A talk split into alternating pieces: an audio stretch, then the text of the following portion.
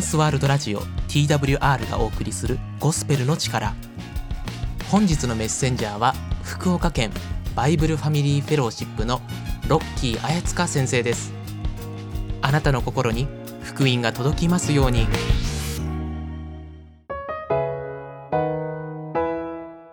皆さんこんにちは。福岡県は北九州市でバイブルファミリーフェローシップっていう教会の牧師をしてます、ロッキーと申します。よろしくお願いします。 Jingle bells, jingle bells, jingle all the way とか言ってですよ、まあやってきましたね。今年もこの季節、クリスマスですよ。皆さんどうですか？またクリスマスかね。もうクリスマスはいいよってひょっとしたら皆さん思うかもしれませんね。なんか街中わっついた雰囲気になってキラキラしてね、でカップルも増えたような気がするし、もうなんか自分はまだ一人ぼっち、もういいよもうっていう風に思うかもしれません。でもね、今日は街ではあんまり聞かない新しい発見があるかもしれません。よかったら最後までね聞いていってください。クリスマスっていうといろいろなことが思い浮かぶかなと思うんですけど、ロッキーはね一番最初に思い浮かぶのがライトなんですよ。クリスマスライトね。まあ日本ではイルミネーションとか言いますよね。まあとにかく街中至るところに小さな電球の飾りが増えるわけですよ。すごいですよね。そして街同士いろんなとこでね、こっちのイルミの方がすごいよとかね、もう競い合ってるような感じです。で住宅街でも最近はね、普通の家でもうちも飾り付けやってますよとかいう感じで、結構これまたねだんだん派手になってきて、なんかそれ見て回るのも楽しいなっていうぐらいになってきてるんじゃないかなと思いますね。そもそもなんでクリスマスはこの寒い12月の25日なのか、いつからそうなったのかね。キリストの誕生日って言われてるけど本当にそうなのか。まずはその辺にねちょっと迫ってみたいと思うんですけど、最近あれですね、 Google で調べると何でもわかる時代がやってきてますね。でロッキーもこれ Google で調べたんです。クリスマスなぜ12月25日って最初に出てきたやつを読んでみたらですね、まあ大体まとめるとこういうことが書いてあったんですね。まずキリストの誕生日、いわゆる生まれた日ははっきり分かってないんだ。誰にも分からない。それが証拠に聖書を読んでみてもですね、どこにもその生まれた日にちは書いてないんですね。うん。なのでキリストが生まれた日っていうのは分からないっていうのがまず結論なんですね。で、じゃあどうして12月25日なのか。これはですね、ローマ帝国で紀元4世紀ぐらいに決まったことらしいんですよ。その時の教皇ユリウス1世っていう人がイエス・キリストの誕生日は12月25日にお祝いしようっていうふうに決めたとのことです。で、なんでこの日なのかっていうと、その時のローマではこの日がですね、冬至の日だったんですね。冬至って冬が至るっていうふうに書きますよね。つまり1年間で一番夜が長い日、一番暗闇が長い日、この日にイエス・キリストの誕生を祝うお祝いをしようっていうふうに決めたっていうんですね。面白いなと思いますよね。なんで真っ暗な一番暗闇が長い時にイエス・キリストの誕生をお祝いしようとしたのか。しかも今でも街ではクリスマスの時になるとライトがキラキラつく。闇と光、これは何かここにありそうだなっていう雰囲気がしますよね。実はですね、イエス・キリストのことが書いてある本家本元の聖書、この聖書を読んでも暗闇と光っていうことに例えた書き方がいっぱい出てくるんですよ。で、今日はその中から一つを紹介してみたいと思うんですね。新約聖書のヨハネによる福音書1章1節から5節っていうところをちょっとね読んでみたいと思うんですけど、こんな風に書いてあります。はじめに言葉があった。言葉は神と共にあった。言葉は神であった。この言葉ははじめに神と共にあった。万物は言葉によってなった。なったもので言葉によらずになったものは何一つなかった。言葉のうちに命があった。命は人間を照らす光であった。光は暗闇の中で輝いている。暗闇は光を理解しなかった。こういうふうに書いてあるんですね。ちょっとさらっと聞いただけではようわからんなっていう感じじゃないかなと思います。ちょっとだけ説明しますと、まず言葉が最初にあった、言葉が神であった、言葉が神と共にあった。もうここではーってね、ハテナマークが58個ぐらい頭に浮かんでくると思うんですけど、これ何言ってるかっていうと、この世界が始まるときは言葉、これ言葉ってね、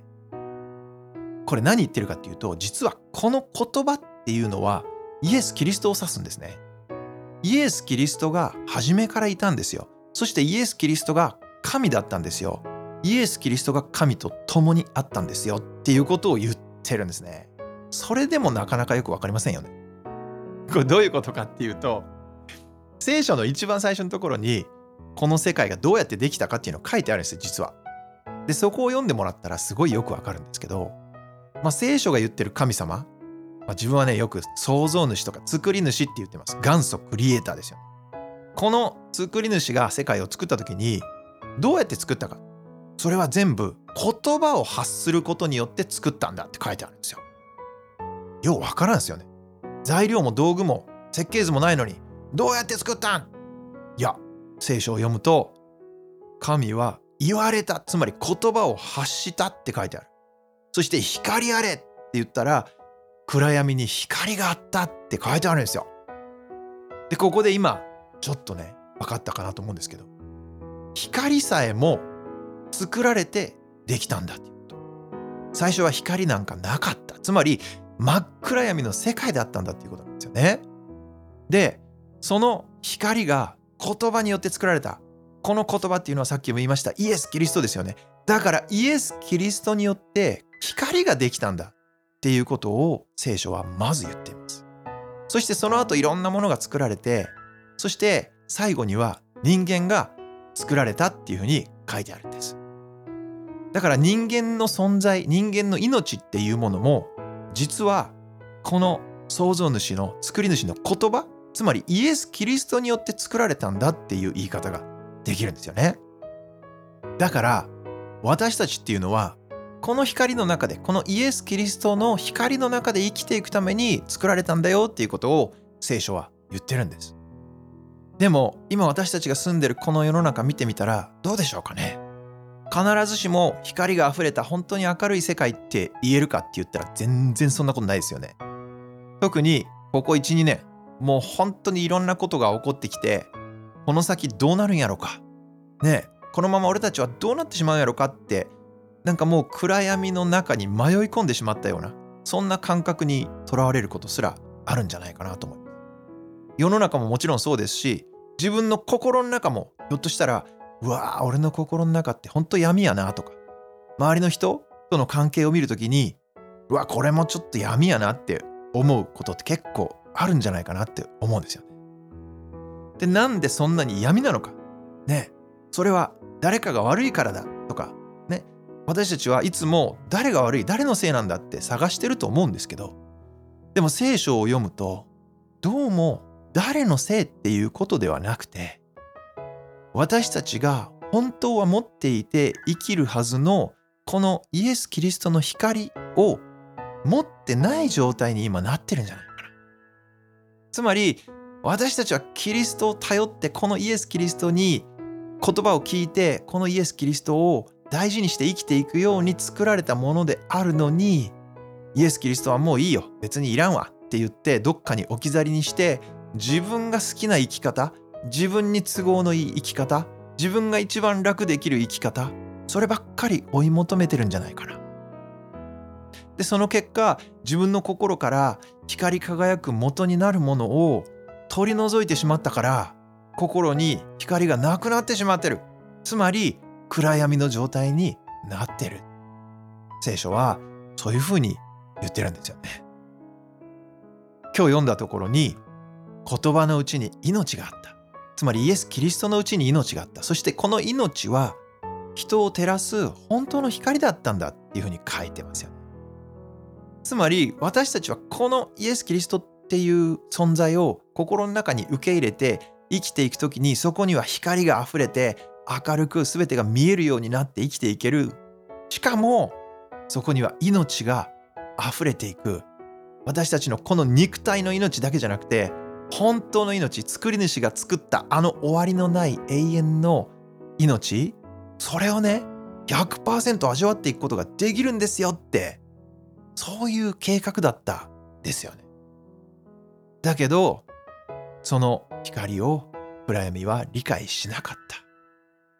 人間は闇にとどまる方を選んでしまってる。さっきも言いましたよね。自分に都合のいい生き方、自分が一番楽な生き方、自分の好きな生き方、もうこれができりゃそれでいいやんっていう風に思ってしまってる。だから結果としてまず自分の心の中に光がないんですよ。そして自分の心に光がないから、周りを見るときも周りのことがちゃんと見えない。そして周りも闇であるかのように見えてしまう。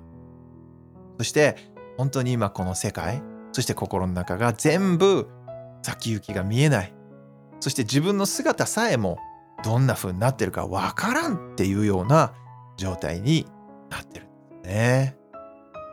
でも聖書は私たちに嬉しいニュースを届けてくれます。それは何かっていうと、この光をもう一度私たちの心に受け入れる、迎え入れることができるんですよっていうお知らせです。で、そのお知らせが実際に実現したっていう、そのお祝いが実はクリスマスなんですね。クリスマスっていうのは光がいっぱい輝きます。これにはちゃんと理由があるんですね。それは何かっていうと、私たちが本来持ってるはずだったあのイエス・キリストがもう一回来てくれたよ。私たち人間と同じ姿になってこの世界に来てくれたんですよ。だからもうようわからん神様とかそんなんじゃなくて、あ、俺と同じ人間になってくれたんや。すご。今もちろんね、2000年ぐらい経ってますから実際会うことはできません。でもそのイエス・キリストが人間になって生きてくれた記録が新約聖書にバッチリ残ってるわけですよ。っていうことは、それを読めば俺たちもイエス・キリストに出会うことができる。そして真っ暗闇であった心にこのイエス・キリストに入ってきてもらうことによって光が差し込むんですね。そして光が溢れるようになる。これがクリスマスの一番嬉しいお知らせ、お祝いなんですね。暗闇っていうのは不思議なもんで、自分から光を作り出すことはできないんですね。光り輝く何かをそこに持ってきて置かなければ、どんなに頑張っても光を作り出すことはできない。でも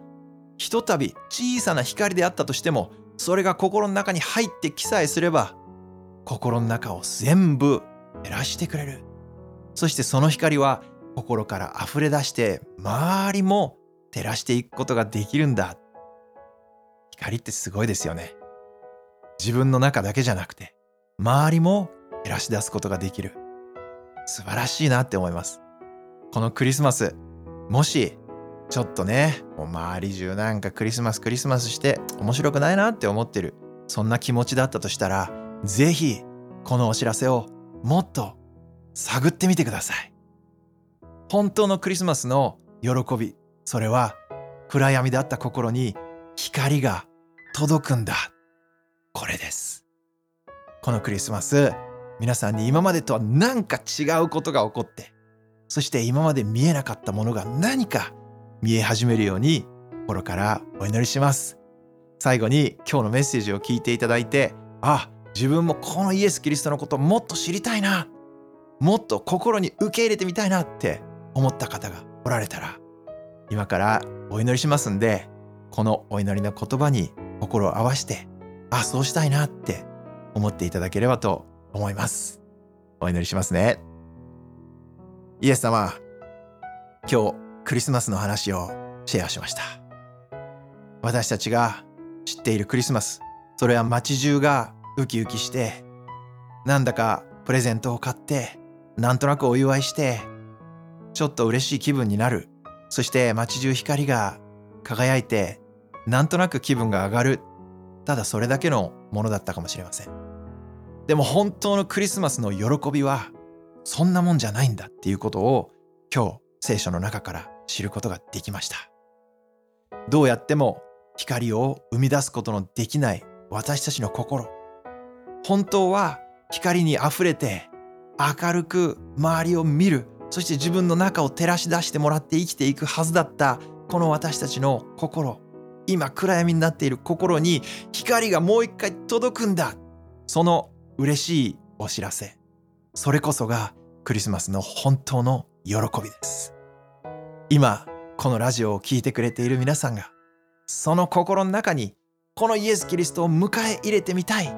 いやまだちょっと迎えられることはできないけれどももっと知ってみたい、そう思う思いがあったらイエス様答えてください。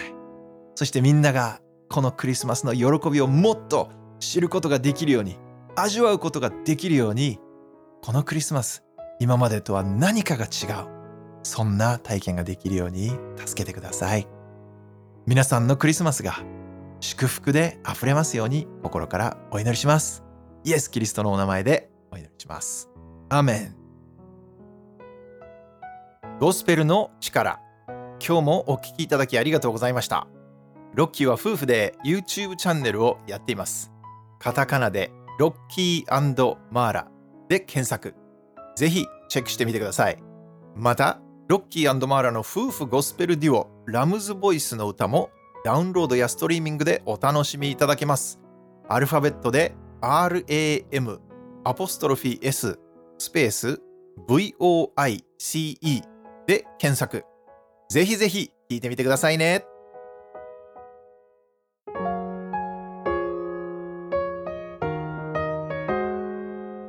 トランスワールドラジオ TWR がお送りしているゴスペルの力、 TWR ではまだイエス・キリストを知らないという方のために人生が変えられたストーリー、イエス・キリストの福音をお届けしています。ご感想やご意見などがありましたら TWR のホームページ twrjp.org twrjp.org のフォームからお送りください。あなたの声をぜひお待ちしています。